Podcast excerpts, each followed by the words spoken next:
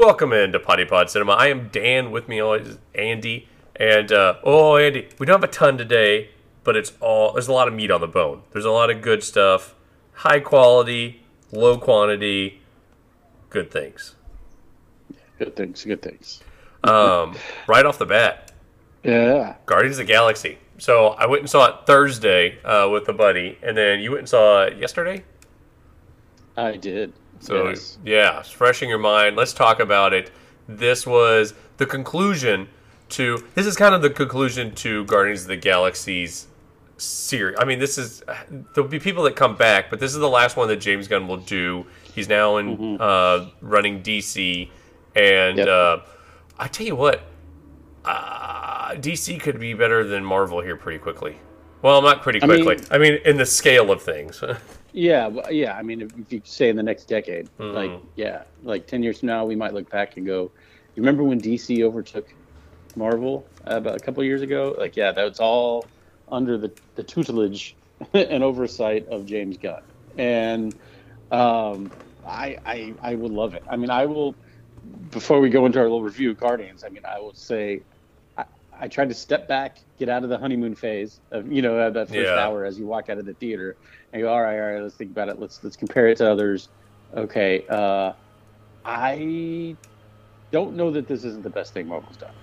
Like, I, I, I at first I was like, well, there's Winter Soldier and Endgame, and then I'm like, but am I remembering Endgame and Winter Soldier a little better than they were compared to the way that this one is? Yeah. Like the the overall writing and conclusion and storytelling and where the characters left off and realism and not a single wasted line of dialogue. Like Endgame, I think was a better feat because there's 63 characters they had to do this with. hmm But as far as just like a, a movie, like I, if this wasn't a comic book movie, this is the first thing Marvel's ever done where I would say, unironically, this should be in conversation for Best Picture this year. Yeah. Like th- it's that good a movie. Like it, Uh-huh. it won't be because it's a comic book movie, but it should be. Like this is the first time outside of maybe Dark Knight where I've seen a comic book movie and go, "That's that is Best Picture material." Fight me.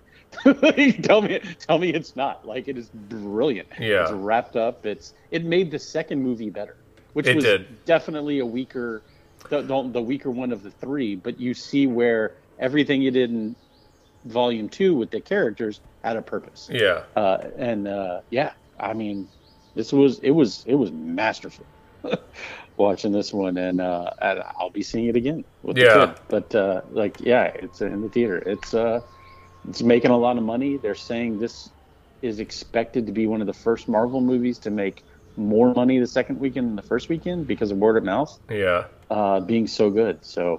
Yeah, what I mean, you know what I think about it, but what do you what do you think about it? I thought it was excellent. Um, I, I maybe yeah, you're. I don't know. Maybe I've had like the week. I've had like five days to kind of decompress from it. I still loved it. I think it was it was phenomenal. Um, I thought it was a great way to wrap it up. I think it's the best one since the first one. Maybe and just because the first one was just so original, we didn't know what to expect from it. And honestly, Yeah. you and I, when we first heard they were making, it, like, who is this dude, James Gunn? And they're gonna make it about this team with the talking raccoon and tree. like you and I were like, what They are brought they in the- doing? the brilliance behind Slither. Yeah, yeah, because he hadn't really done anything. He'd done a couple No. horror movies, but hadn't really done much.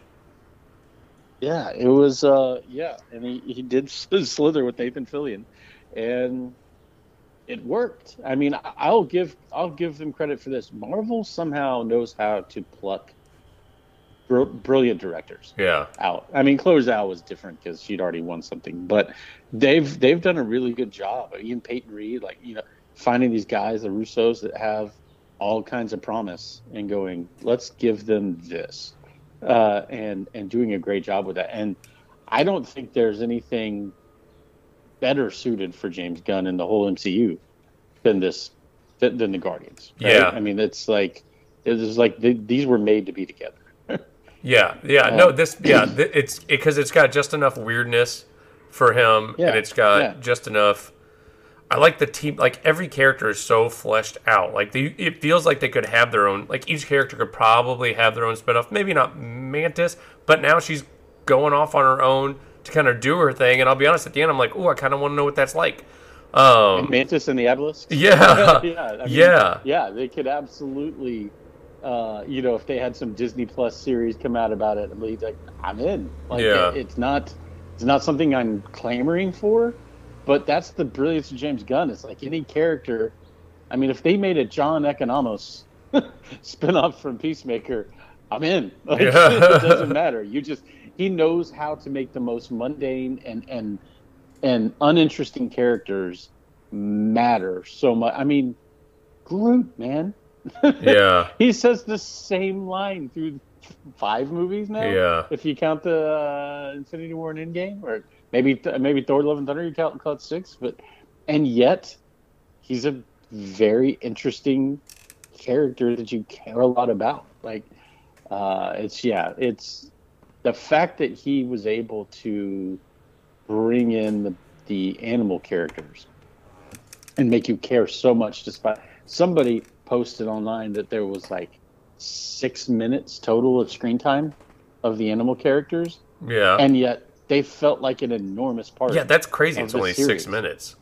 yeah he just there's not a wasted second Yeah, that he that he spends with those characters and and and another another thing I read about it just wanted to talk about was somebody was posting on there that uh, they're like I lived through abuse and that was a little dark but he's like the depiction of it was insanely accurate and like put me through all the emotions Oh wow. like the of, of the high evolutionary with, with the rocket even like holding his hand his head in his hands where you were worried he was going to do something Yeah. uh, as he's just talking to him, and you see that it's going to deform his head over time, and I, like just all of it was just like God, like he knows how to use emotion Mhm. in, in a in a great way, and that was like, I mean, from you and I were like just throwing one-liners back at each other yesterday, but just like the, you know, Drax, you weren't born to be a destroyer, you were born to be a dad. Yeah, yeah, because that's the whole thing. Is his whole his whole his whole Yeah. drive is the fact that uh, Thanos killed his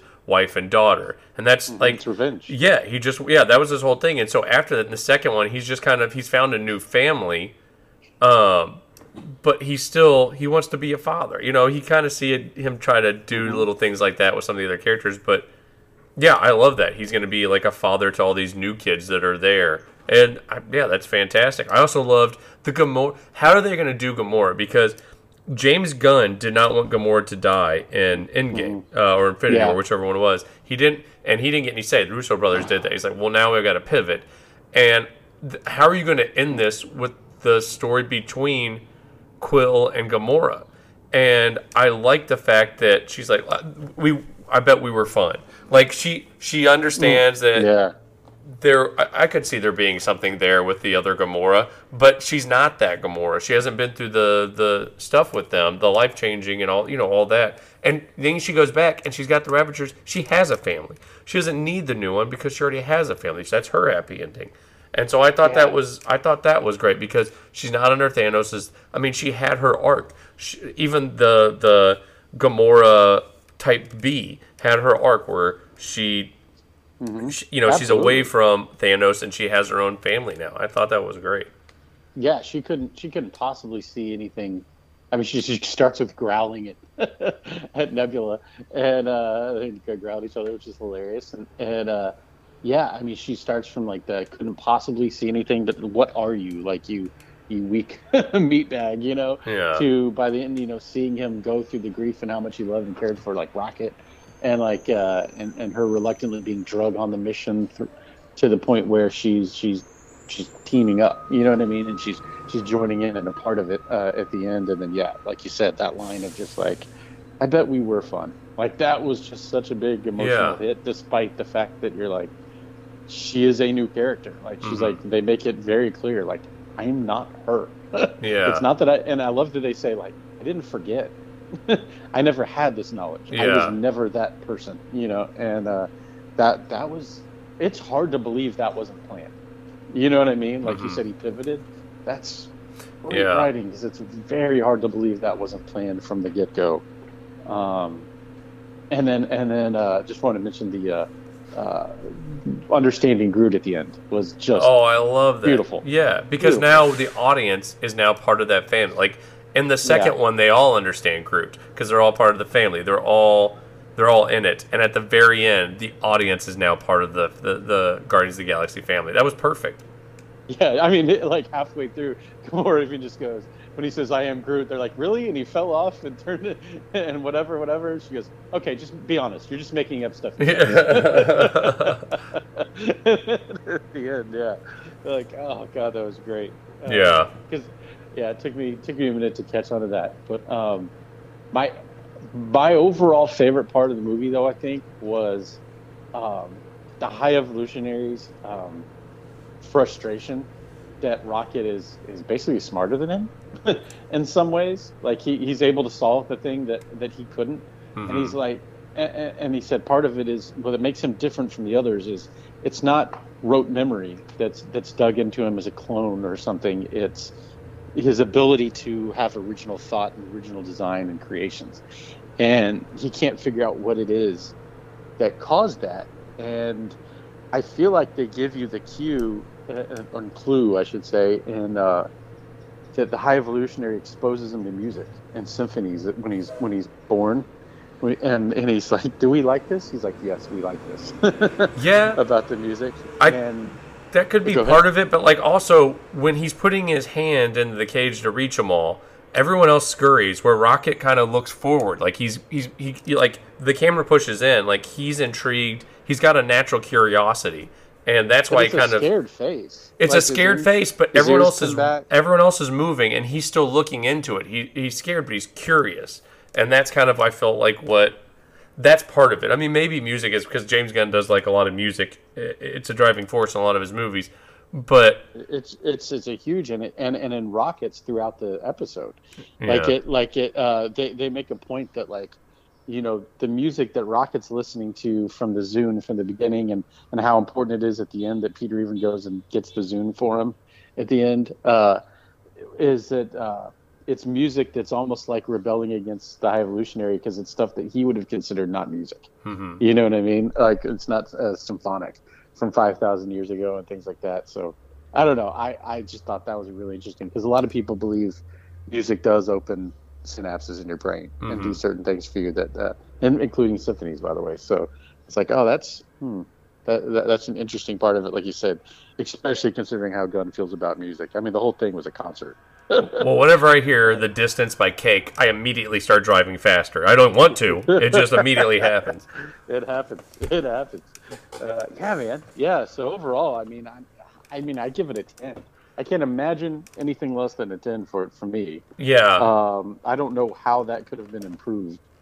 Um, and, and volume two was pretty trashed. So the fact that everybody seems to be saying Really? such good things about this bodes well. for Volume it, Two is trash. I don't remember that. I mean, I enjoyed it. I, it wasn't as was good as the first. a little bit. but it wasn't going to live up to the first one. I thought the second one was fine. It definitely wasn't as good as the first, but it wasn't trash. It was still good. No, no, no. I didn't say it's trash. I said it was trash. Yeah, but I'm that's but I don't understand Yeah. why. Yeah, that doesn't make any sense. I thought it was yeah, I enjoyed it. Yeah. Well, and at that fact that they're not only are you ending Guardians of the Galaxy, but you're also introducing a huge character, eh, basically Jesus, in um in the Marvel universe in Adam Warlock, who I was interested in how they're going to do that with him, and I thought they did a really good job because they didn't like he was in it but like he was such a side character in this uh, enough that you had you got enough of him that you saw okay this is his power this is what he does but you also got the humanistic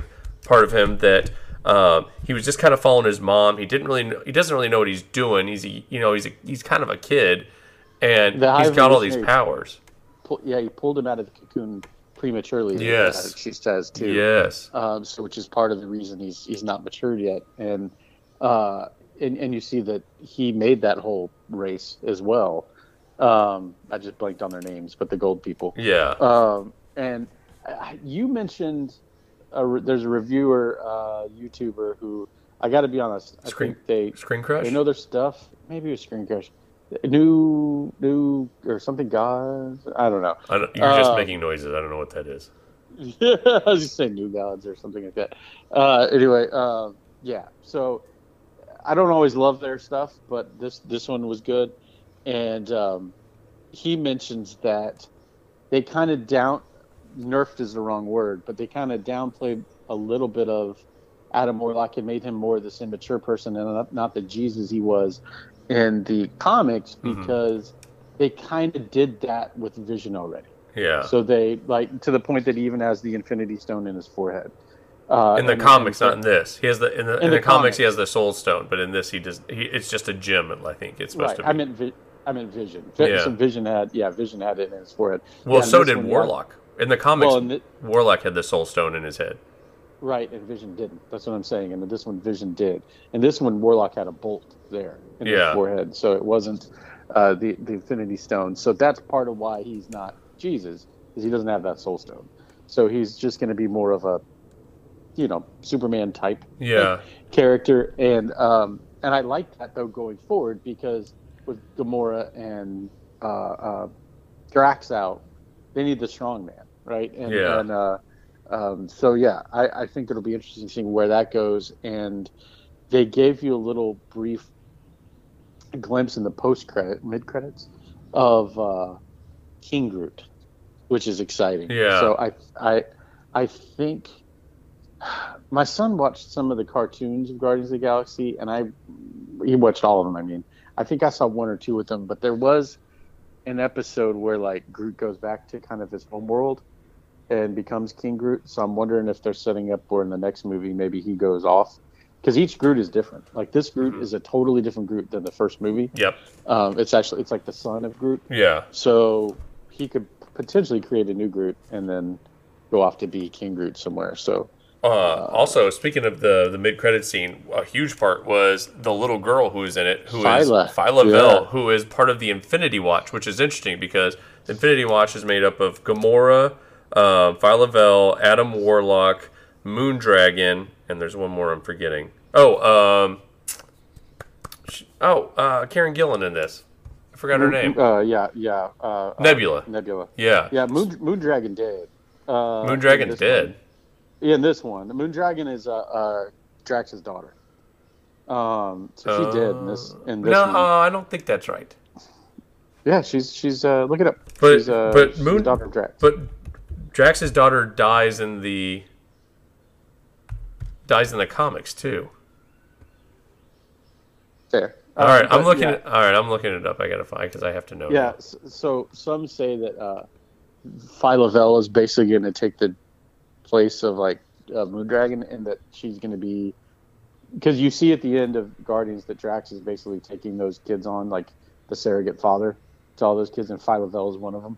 Yeah. Uh, who, by the way, is the girl that's running in the circle in front of High Evolutionary uh, Yeah. during that scene. so Uh, Moondragon is Heather Douglas, born in Los Angeles, daughter of Arthur and Yvette Douglas. okay, different one then. Never mind. Yeah. Uh, but yeah, either Her way, father's uh, soul was bound into a new body, becoming Drax of the story. Okay, all right, fair enough. Yeah, um, but uh, but either way, uh, I don't think that group will be a thing because uh, well, one, Gamora's done. Uh, Yeah. Zoe Saldana has already said like she's never coming back. Yeah. Uh, she even doesn't want to finish out Avatar, but she said she's going to do it because she's contractually obligated. But she's like she's done being painted. Being Which painted. didn't oh. I get that. Yeah. I, I yeah, they say it's But- like five hours. but she's not painted in Avatar. She's wearing a mocap suit. Uh, yeah, you know, I know. But um, point being, like going through all the Yeah, I get that. Uh, Dra- Drax said, or uh, Drax. Um, Dave Batista said the same thing about Drax. He was like, "It's it's a time." Oh, and poor Karen Gillan. Did you see the thing where uh, she was she was running late for a couples therapy appointment on Zoom, and she showed up in full makeup? yeah, yeah, that's pretty hilarious. Uh, I wish she'd have stayed in character. yeah, This guy's weak. this guy's weak.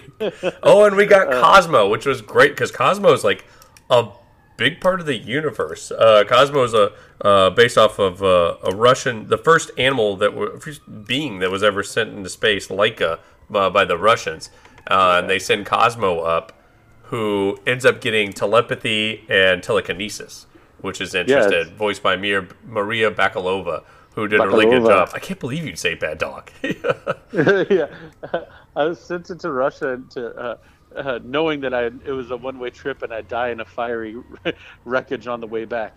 and still this wasn't bad as you calling me bad dog. Yeah. that was amazing. Uh, yeah, I mean, a movie about the ethical mistreatment of animals. Yeah, it made sense to introduce Cosmo here. Yeah. And, uh, yeah, uh, or reintroduce. You know, I love the Howard the Duck was back. I don't know why. I just enjoy it. yeah, I'll be interested Uh, to see if they ever do anything with it. They won't. They won't. I think that Probably this is like the extent. Yeah. If they were gonna do it, it'd have been it'd have been James Gunn. So, um, but yeah. So no. O- o- overall, I mean, all the themes were great. The stories wrapped up great for each individual character. I like. It's fun for me because like in the in the comics and everything, it was a big deal too. That like Rocket was the was the leader Yeah. not Star Lord. And so at this one, he like passes it on, like you're the leader now, and so he's gonna be the leader of the new Guardians, which is which is Warlock, it's uh, Kraglin, Phyla-Vell, Groot, and Rocket. Am I missing anyone? I, I guess Cosmo. Cosmo. well, it kind of it changed. It kind of changed a lot. Like there's a bunch of there's a bunch of different ones, and then they would kind of be they were kind of interchangeable. Yeah.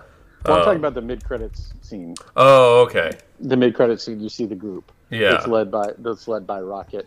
Rocket Raccoon, which he calls himself now that he's Yeah. found out he officially is a raccoon, and he's uh, he's able to deal with that uh, full circle now. After you know, I'm not a raccoon. Yeah. not a tra- and and everybody's called him different animals throughout the whole series, from Fox to you know all this stuff. Uh, but yeah, so no, beautiful. Can't wait for uh, to see more. They did have an interesting post post credits of Star Lord at home with his grandfather, and it says Star Lord will return. Yeah, that's interesting. Um, so I, I, you know, it could be in a Star Lord Disney Plus series. It could be in a movie. It could be just you know a hint that he could end up in like a like a Kang Dynasty kind of thing as, as Yeah. a character that pops up.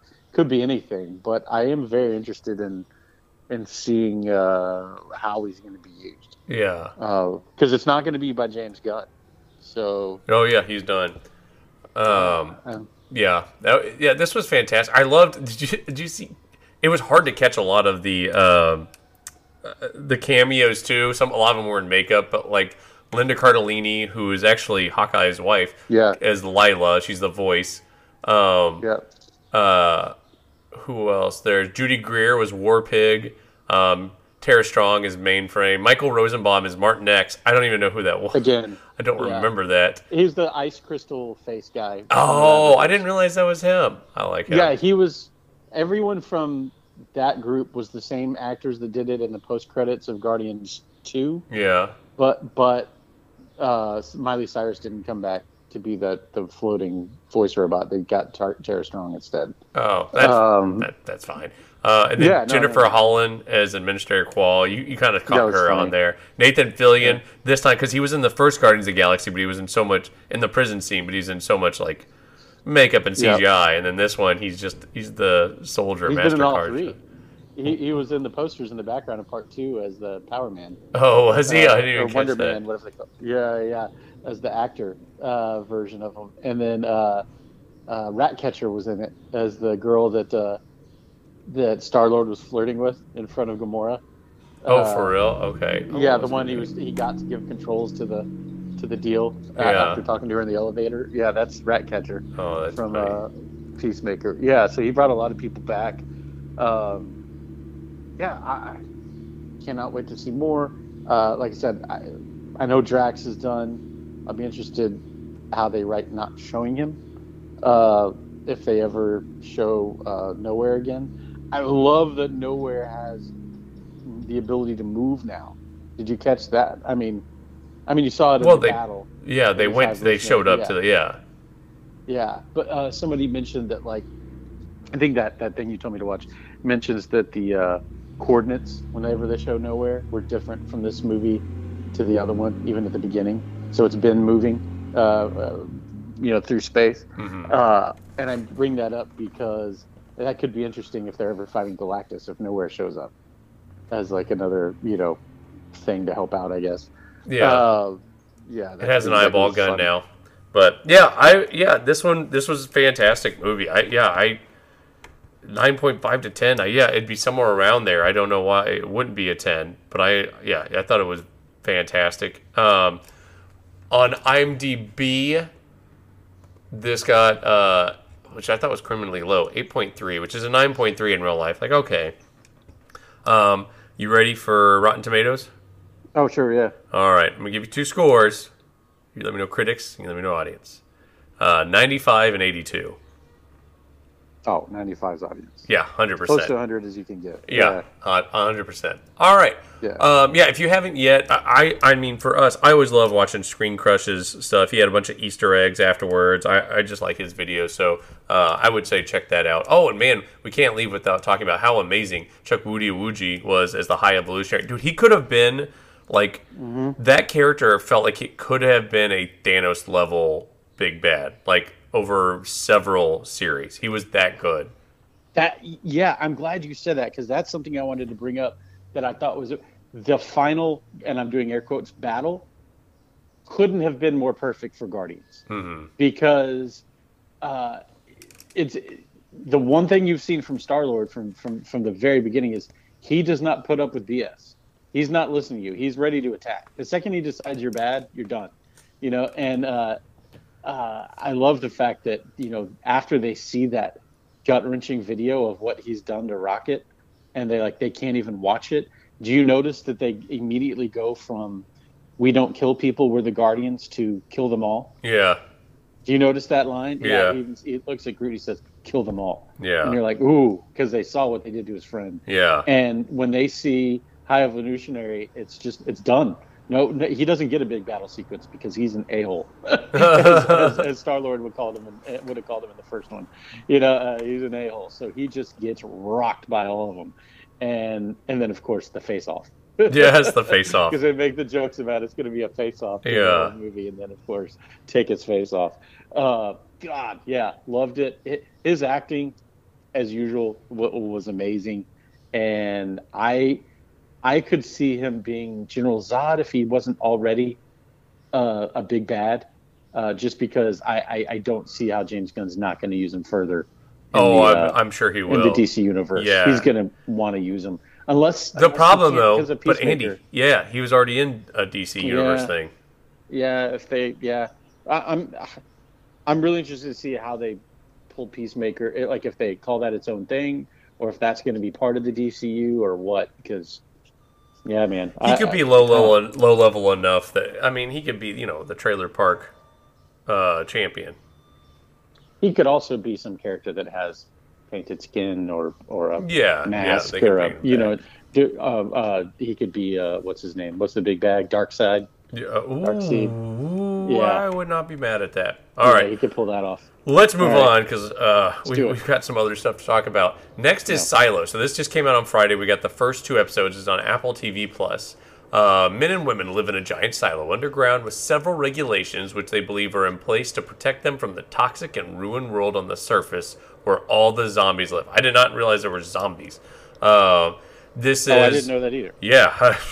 Uh, so I guess we'll find that out. Um, the creator and showrunner is Graham Yost. Also did Justified, Sneaky Pete, real veteran. Um, it's funny because like it stars, eh, but it's eh, so far there's been two episodes, and there, I couldn't tell you who the star is. I would say Rashida Jones was in the first one. I would say Rebecca Ferguson and maybe David Oyelowo in the second one. Uh, Yeah, but the cast be- is dynamite. We haven't even met Iain Glen, who I it says Dr. Pete Nichols, and Rebecca Ferguson is Juliet Nichols. Uh, Will Patton, Ferdinand Kingsley, who I don't think I know, him but has been good in this. Tim Robbins, we got a quick glimpse of, but it says he's in four episodes. Um, David Oyelowo, of course, we got a quick glimpse at Common, who is from the judicial, like the overlords. Judicial, yeah. I don't think we've met Rick Gomez uh, yet. Um, yeah, it's this is interesting because it's such a yeah. There's Yeah. not really a, a star. It's just kind of a It's bunch of different be- people. It's going to be Rebecca Ferguson just from the book. Okay. Um, yeah, she's going to be the main. She just. I like how they didn't introduce her to the end of the first episode. yeah. Um, I, I, I really. It was kind of like Last of Us, and that like okay, here it's all going to be about this person, and then boom, let's shift perspective to this other character that you didn't realize was going to be a you know the main character moving forward. Because it's a good. It does. It's a good job of setting up this the the the world before you introduce the character. So I I, I really like that aspect of it, and I I don't know if I'm wanting this to be better than it is, or if it's good and and I can just tell that it needs a little time to build. But um, I- so far, I like it. I Yeah. feel like it can be great. I'm just uh, I haven't seen it yet. I mean, I haven't disliked anything. You know what I mean? But I, I guess I haven't got enough of the whole yet. I feel like this is one of those shows that they really could have benefited from releasing the first three episodes at one time and letting you get immersed in the world and then give you the weekly from that point Uh, on. I mean, but- just just the way things are going out, I think the first two is a is probably a good way to do it, just because of the cliffhanger you get in the second one. Like I, I don't know, I, we Laura and I have remind like, me of the cliffhanger. and it's when she they're in the um, they're in that chamber with the Oh, the drill falls, bit, yeah. yeah, and she's just hanging above the water, and you realize like it didn't even dawn on me at first. She goes. The water's bad. That's you you can't breathe, and You it sink. just sucks you down. Like, oh, that's right. These people, there's no way they would be able to swim. Yeah, why would they know how to swim? Yeah. yeah, yeah, absolutely. I agree with you. I, I saw that, and I love that that enormous drill that they bury at the bottom. I'm like, that's exactly what you would do. Yeah. You're not going to pull that sucker back out of the the earth. Uh, something that heavy, like yeah, you just bury it. That's that's kind of interesting. So, I, I know nothing about this, but I want to call my shot on what I think this is about. Oh yeah, do it. Uh, so I, what I think is that there there's like a civilization, like it's uh, we call them the one percent or whatever that lives above ground in this very you know very nice life of luxury and everything's pretty and all that. And then these people they put into the ground and like they tell them that it's that it's dangerous outside because they're producing all the energy, you know, the light and all that. They're doing all the grunt work and they have to keep them down there. So they have like this basically it's like a religion. Um, you know, this dystopian you can't you know, Fahrenheit you know, 451 we like or 350 whatever, I can't remember what it is, but where you can't read. Well, this is you can't have relics of the old world. And we've seen one of the things is a Pez dispenser. So we know this world exists in our world. Um, we also you see the hard drive that has a bunch of data on it. So it's I think that's where it's going to end up going. Uh, but I'm intrigued. I'm also interested. Why did Rashida Jones and David Oyelowo, when they w- moved out, I think there's poison in the suits in the gas tank. I think if someone walked Yes, out there sure. with no suit, Yep. they'd be fine. That's exactly what I thought too. I thought, oh, okay, it's releasing it in the suit. So Yep. as soon as they walk a little, and both times they go to clean the camera because they want them to see that it looks beautiful outside. Yeah. Um, there's green grass, trees, birds flying, all that. Like, uh, so yeah, they they want everybody to see what they see, and that's why they're trying to clean it off. Because you always wonder, because they say like they always clean. Why Yeah. do they always clean? You know, and they even say like we can't make you. We just you know we'd appreciate it despite you saying f you to the society and leaving. Yeah. if you'd clean it, you know. And uh, so yeah, that's that's been interesting. And then uh, even breeding, uh, the part about breeding docile people, Yeah. like they don't they don't want uh, uh, that other per, uh, People that ask Jones questions. character to breed. Yeah. Yeah, I was like, I was like, oh man, yeah, I, I think your I think your shot's correct. I think I think I, I dead on agree. I think the world is totally fine. It was just lacking energy, and they have a human hamster wheel underground. Uh, Yeah. creating creating their power, and yeah, I think that might be exactly what it is. And there, might, and you might find out there's hundreds of silos uh, around the place. Ooh, I, I think yeah, that's a good call. I think you might be right Yeah. about that. Yeah, I think that's I think that's where they're going to go, and they've been doing it for thousands of years. So, the uprising that we keep hearing about, uh, I don't know how far that goes. Was it uprising of people trying to all leave, and and the people from outside coming and stopping it, or because they deleted everything, you know, Yeah. or or was it uh, just you know a ba- an, an internal civil war battle? Uh, because it seems it seems like they couldn't stop an uprising. Like the mayor's even's like, so it's you and me. like, if, like if everybody from underneath decides to it's Yeah. time for an uprising, it's just you and me. She says to the sheriff, like, Well, but we also like, have yeah. the judicial that can come in, and we've seen Right, that common with those menacing other looking two guys. Yeah. Yeah.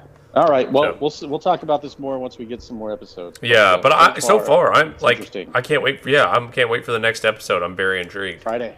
Yeah.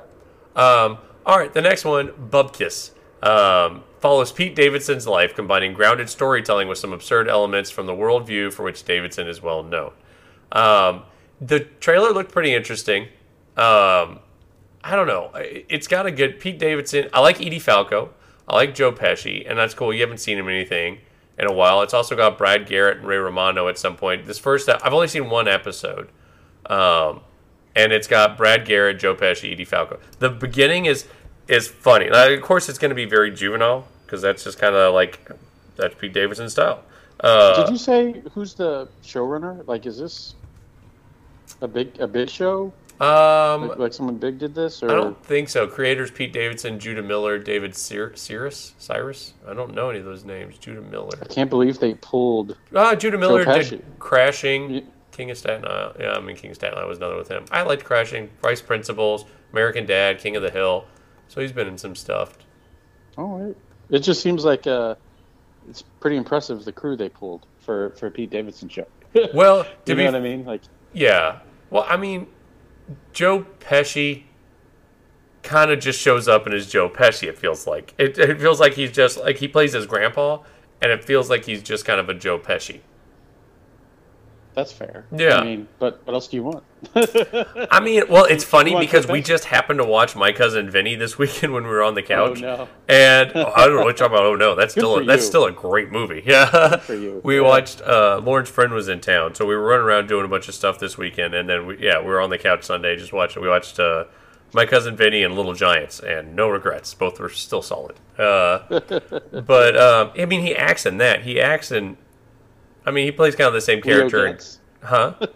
Whatever you want, Leo gets. Yeah, yeah. Lethal Weapon three. Yeah. Oh, that's right. Yeah. Yeah. So yeah, I mean, I don't know. I, it started off as like, oh, this could be funny, and it had a, I had a few chuckles, and it had some moments, and then the end, I was like, oh, that got a little ridiculous.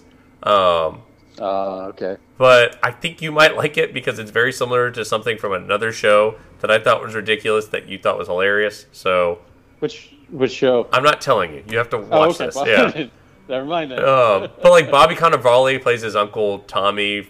Steve Buscemi Okay. is his father Matt. Like God, that's a hell of a crew. Yeah, I mean they're in like one or two episodes here and there, but yeah, I mean, uh, Okay. yeah, it's got some things. So I don't know.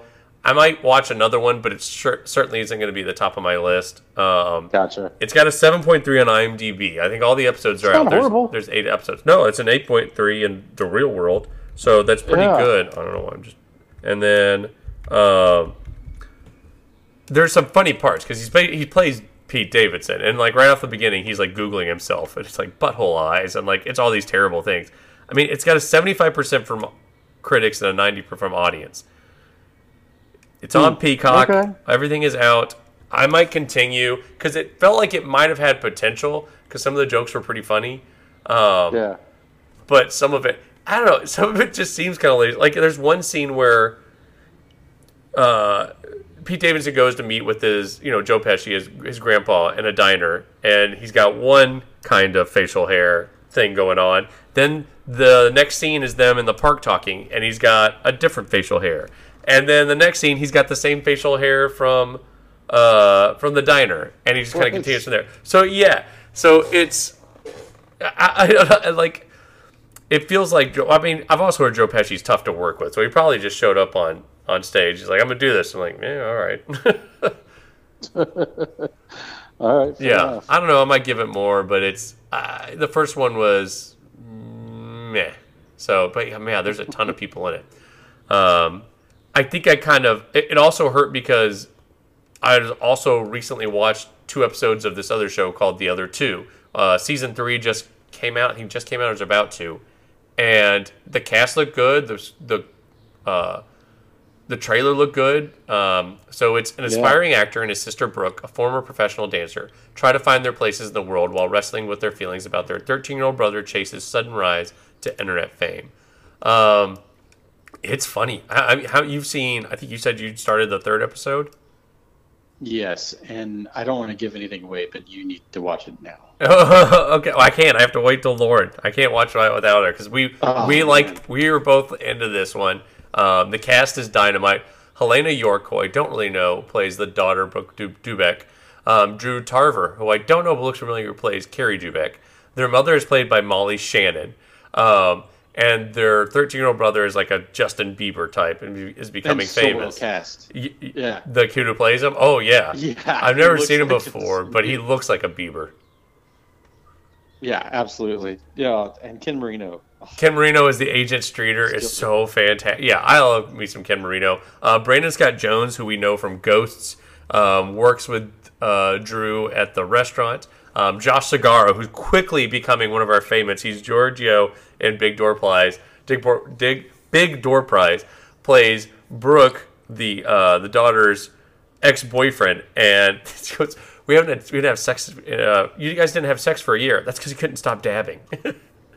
and he works at Lady Foot Locker. yeah. this is. Yeah. Uh, I, it's got a lot of good stuff, and I love Richard Kind plays kind of the, the terrible agent for Drew. Um, Wanda Sykes is in it uh, Yeah, at some yeah, point, yeah. apparently. Episode three. Yeah, yeah. Oh, she's in episode three. Okay. There's a bunch. There, there's cameos that aren't even cameos. You'll see what I'm talking about next episode because we'll laugh about it. But Yeah. um, oh, it was yeah. It, the the third third episode went a long way for me uh, in this show, and uh, I, I I mean it's funny, but it just also I don't know. It just all starts clicking. You know what I mean? It's kind of disjointed a little bit. Yeah. It's still funny, and now it's like starting to click. And uh, I don't know. I thoroughly enjoyed it. But yeah, Lance, played by Josh Segarra, just phenomenal. he's just he's just such a lovable idiot. He is a lovable idiot. Like, Yeah. everything is. He's a lovable idiot.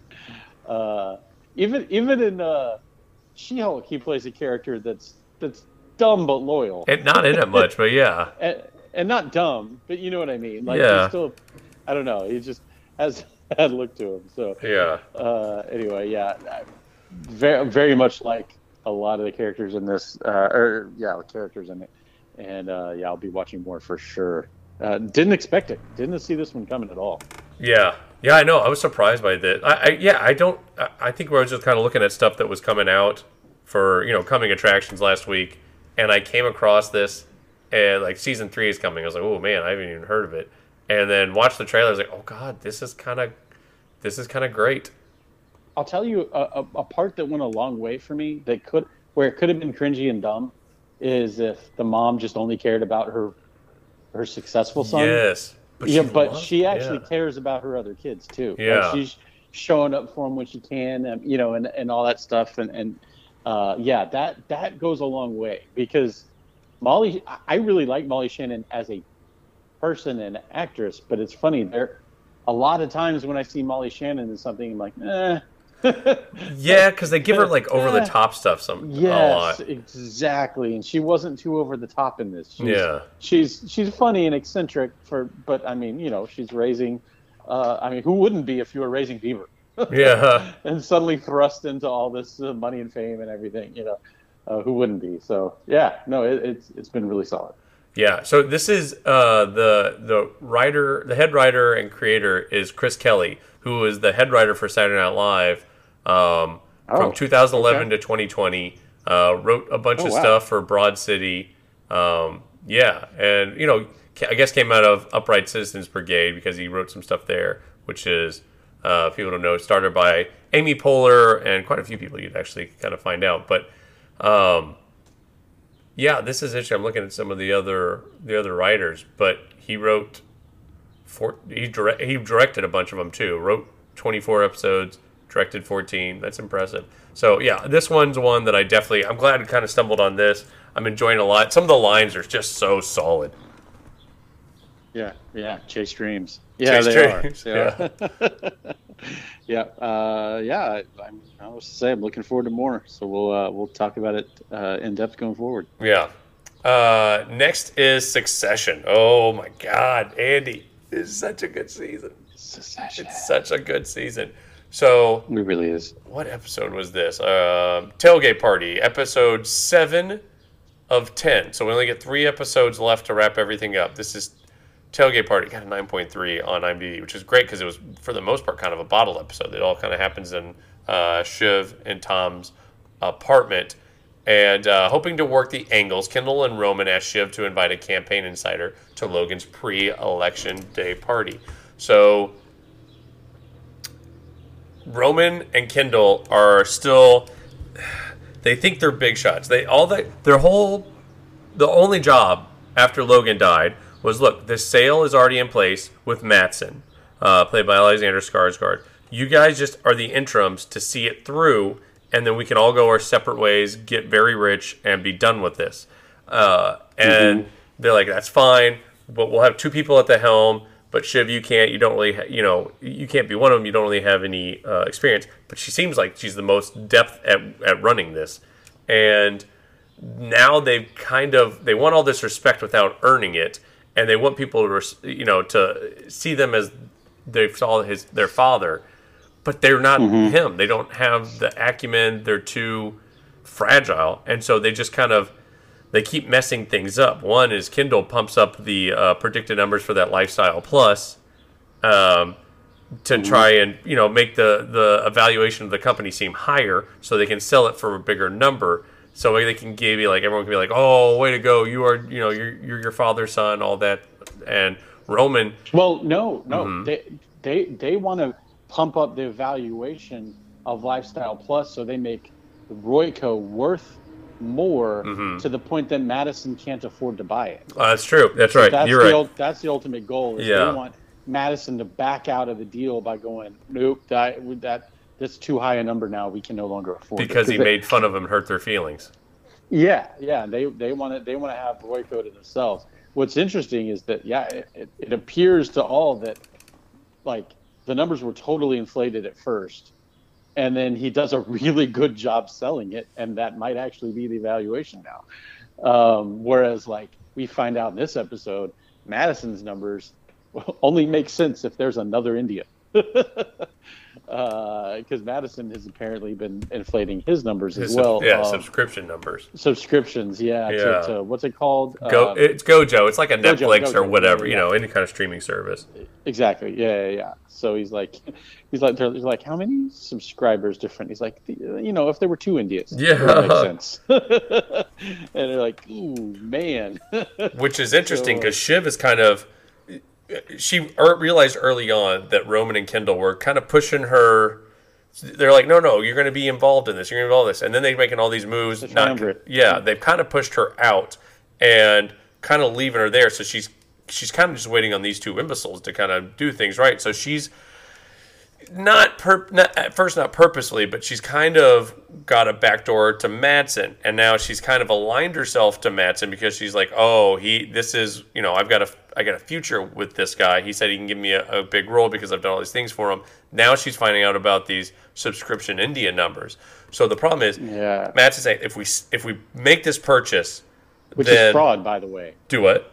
Which is straight up fraud, by the oh, way. Oh, 100 percent. Even worse than what what Kendall was doing was like jacking with the evaluations, but he was asking the guy like, "Can this work though? Like, can we justify it if we have to? Even if you know what I mean?" It's still like it's still a type it, of fraud, but it's it, less. It is. so he was keeping it within the realm of plausibility. Like yeah. they were trying to make sure. Whereas this one is like, no, this is straight up yep. illegal, and they and they know it, and they're not reporting it. Yep. And and I would argue that Shiv Shiv jumped on board with Matsson immediately.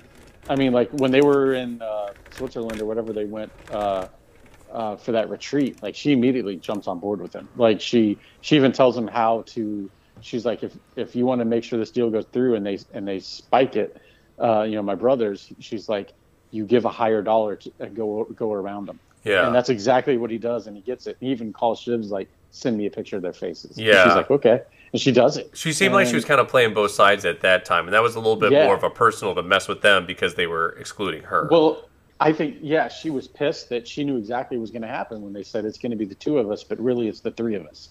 And she's like, "Yeah, you're gonna you're gonna cut me out the second you can," and they do. Like within the the very first time they meet, from that point forward, yeah, they're like meeting without Shiv, telling Shiv what happened. We don't have time for you, you know, yada yada yada. Um, not not like oh, as overtly rude as that, but blowing her off completely.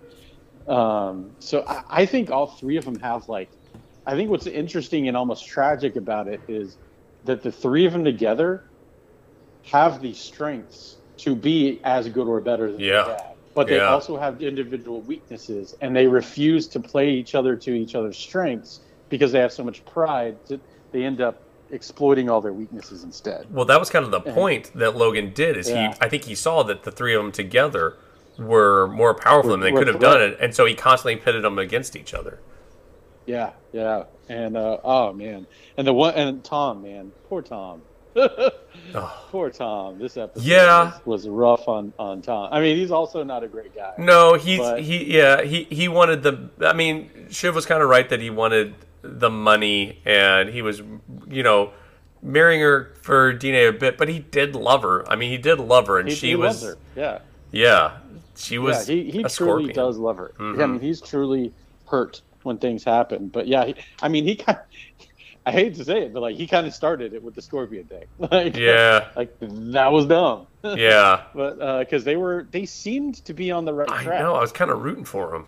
Yeah, right. Like you're you're rooting for all of them to grow up a bit and get their shit together, but Yeah. you know that's not what's going to happen. You're just so desperate for any glimmer of hope that you're kind of rooting for the Yeah. smallest That thing. People can grow, Yeah, but will they do it in time? And probably not. Do you think they'll show like a fast forward of them, like after the finale, like 15 years from now, being broke or whatever? And like, I, I don't think they will, but I'm really interested to see what happens. I think at least one of them goes to jail.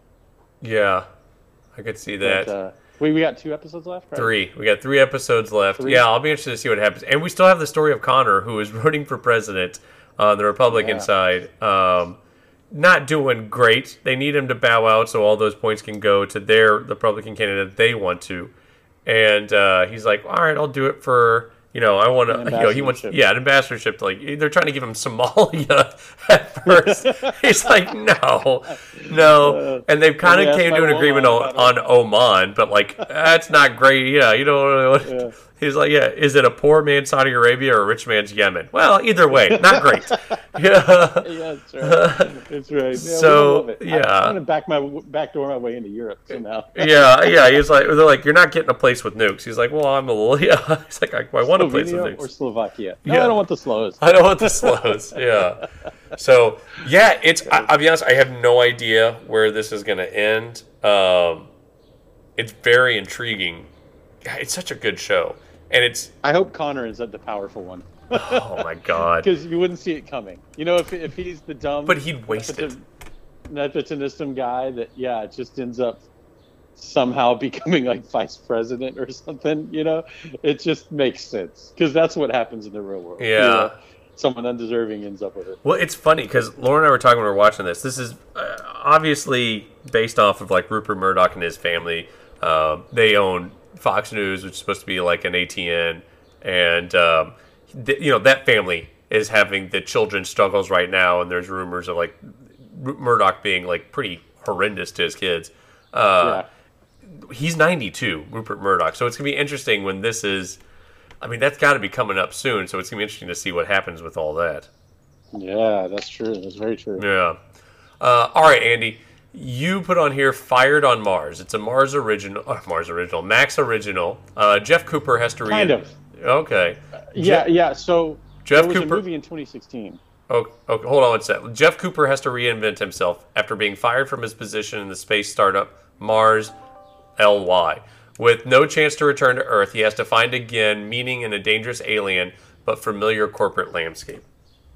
Yeah, he he's he's an artist on Mars. His job is creating uh, using fonts and creating labels and like just a really mundane, stupid corporate job. And uh, yeah, he gets he gets fired. Uh, and they're like, but we can't afford to send you to Earth, so hang out, hang tight. and uh, yeah, and then like one of the constant threats is they have one pod where they can like uh, cryo people or like you know make them sleep. And so they like in one of the episodes they make him sleep for like they're threatening forever till it's time to go back. And he's got a girlfriend back at home who's like maybe like flirting with somebody and all this stuff. So it has all this potential to be really funny. It just never lands. Yeah. right. Like it just doesn't. Like just so much potential and then meh. Which I kind of think is Luke Wilson's career, but just so He's- much potential. Yeah, he's got some. Uh, he's got some really great and then he's stuff. in though. Stargirl. Stargirl. I didn't even remember Stargirl. He was in old school though. Royal Tenenbaums. It's the CW show Stargirl. That's Ooh, is he really? For the last couple of years, yeah. Yikes. Uh, yeah, he's not in a lot of stuff, is he? Yeah, no, he's he's been not doing a lot of things, but uh, but anyway, yeah, it, it just it just fell flat. So yeah, there was a movie in 2016. Uh, it might have been short or something, but people really liked it. HBO's like this this ha- this is right for comedy. Let's do this. Let's make it. Let's get the right people, and they got everybody correct except the writers. Because I even like the animation style. I mean, like it all fits perfectly. Um, it's just that, yeah, the the writing just the comedic portion of the writing is not great. So it's I was upset. I was really hoping I found some diamond in the rough, kind of, you know what I mean, kind of unexpected fun thing, but Yeah. it, it uh, didn't work out. All right, that's a shame. Uh, I tell you what, it is working out. Big door prize. I have no idea where this is going to end, but I'm very excited. looks like it already got picked up for a season two. Um, I don't know how I feel about that. the finale, so the two part finale, um, Dear Dear Fest. Deerfest came out yesterday. I have not seen that, but I saw Izzy.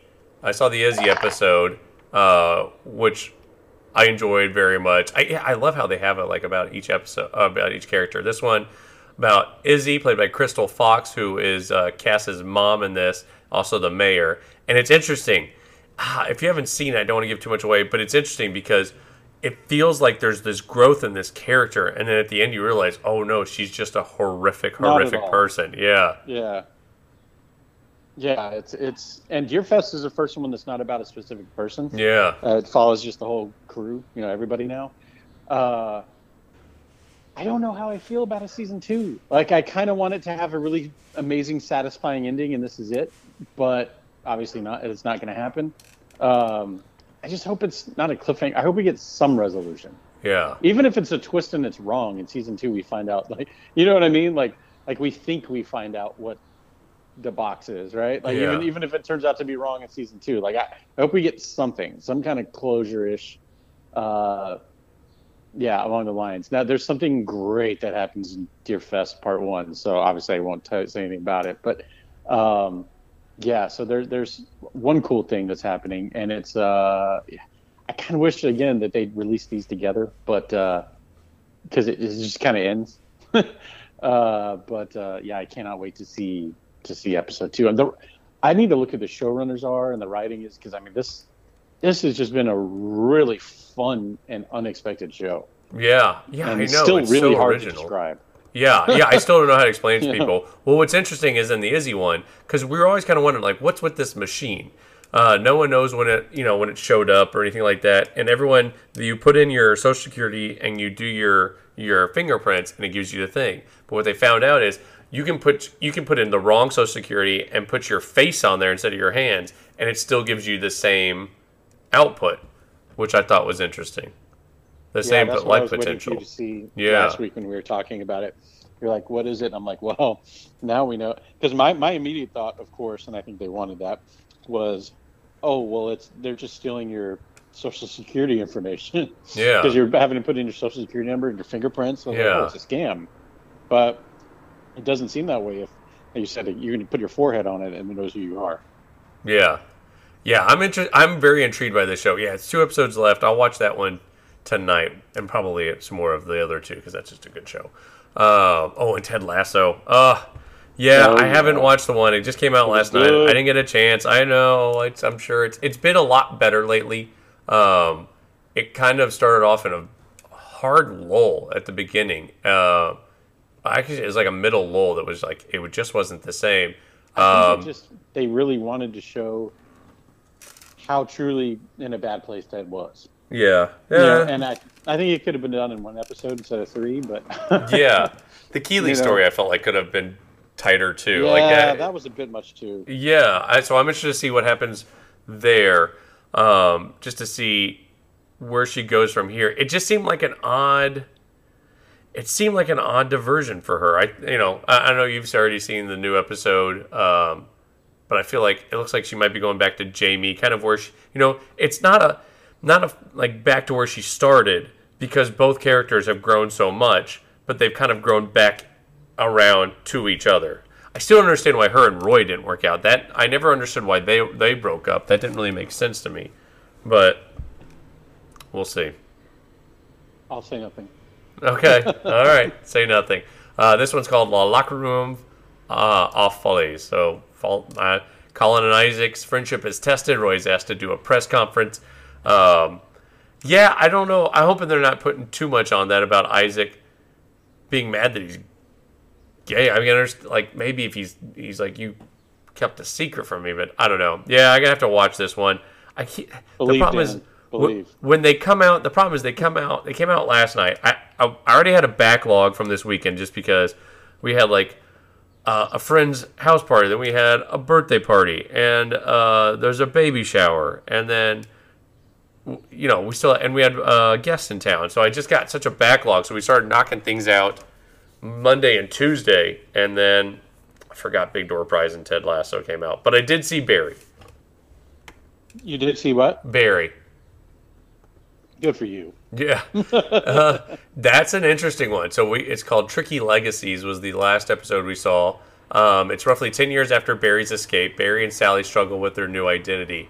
Um, Barry's trying to be this wholesome dad, but they're out in the middle of nowhere. Um, their kid's not allowed to to play or see anybody, and he just teaches them at home from his laptop. But he's like, oh, I, you know, he goes on like YouTube and finds all these things out about people and like you don't know if you know what some of it's like you don't know what he's kind of teaching them and then they go to Yeah. sunday mass on their laptop um, sally reed's wearing a wig she works at a diner she's drunk all the time like just sad and just goes back and watches uh, i can't remember the character's name but D'Arcy Carden's like this new this huge star now and we got this huge show and Yeah. she's like just watches the it and binge drinks wine Yeah, I mean, it's been so good, and and I was really curious. You and I both at the end of the last episode. It's like, are they showing us a random flash forward to what's happening? They showing us a possibility of what could happen, or is this like, are we here now? Like, are we now in the future, and this is all? And it appears we're in the future now. yeah So, uh, I think they say eight years have gone by at one point. yeah something like Um, that Yeah, and um, and now Cousineau is going to come out and uh, and a lot and help the writers write and make a, a tell-all movie yeah about Barry Berkman. Yeah. which is where we get the very end scene of him seeing this and go go because he's keeping his son and everybody from knowing who he is yeah and saying, uh, "Looks like I have to kill Cousineau." yeah Oh man! and you see Like, that it, it, and at first Yeah. you're like it seems like he's calmed down he even says yeah i used to get mad a lot i really worked on my anger and you know he's he's this good i mean sally reed is definitely checked out but barry's like trying to be this good dad and then they hear what's kids just doing um i don't know they call it different stuff in different places but it's a ding dong ditch where they ring the doorbell and run and he just stands out in the field with a gun all gun. night and doesn't Yeah. move you're like oh no he's still the same he's still the same barry yeah, Yeah. and now he's going to go after Cousineau. because he's basically going after his legacy where his son will find out about it. Yeah, So yeah, it's uh, it's dark. yeah. Oh man, I cannot wait because we got how many episodes do we have left? This was the fifth episode. We only got three more left. Do you think that we find out that Cousineau's son's still alive, or you think he's definitely dead? I, oh man, I don't know. I don't know. I hope he's alive because that Because that could be why suck. Cousineau's so angry and he's going to tell this Yeah, tell all. Because they say something like Cousineau's been thought to be dead for the last eight years. yeah, So I think he's been living on that farm of NoHo Hanks, maybe somehow. No, I don't know. Remember where they send uh, the Raven? Oh yeah. Oh, uh, like yeah, on the border of Mexico or stuff. You think he's been living there? Yeah, well, no, that was in that was back in their home, their home country. That was uh, Serbia or whatever. Oh yeah, one of the slows. One of the slows. Yeah. so yeah, I, I think uh, I I wonder if he because you know Hank is back in with them, right? Uh, and and, and the leader. Hank is, but the Manila. Cousineau. I don't know how Cousineau would have gotten there.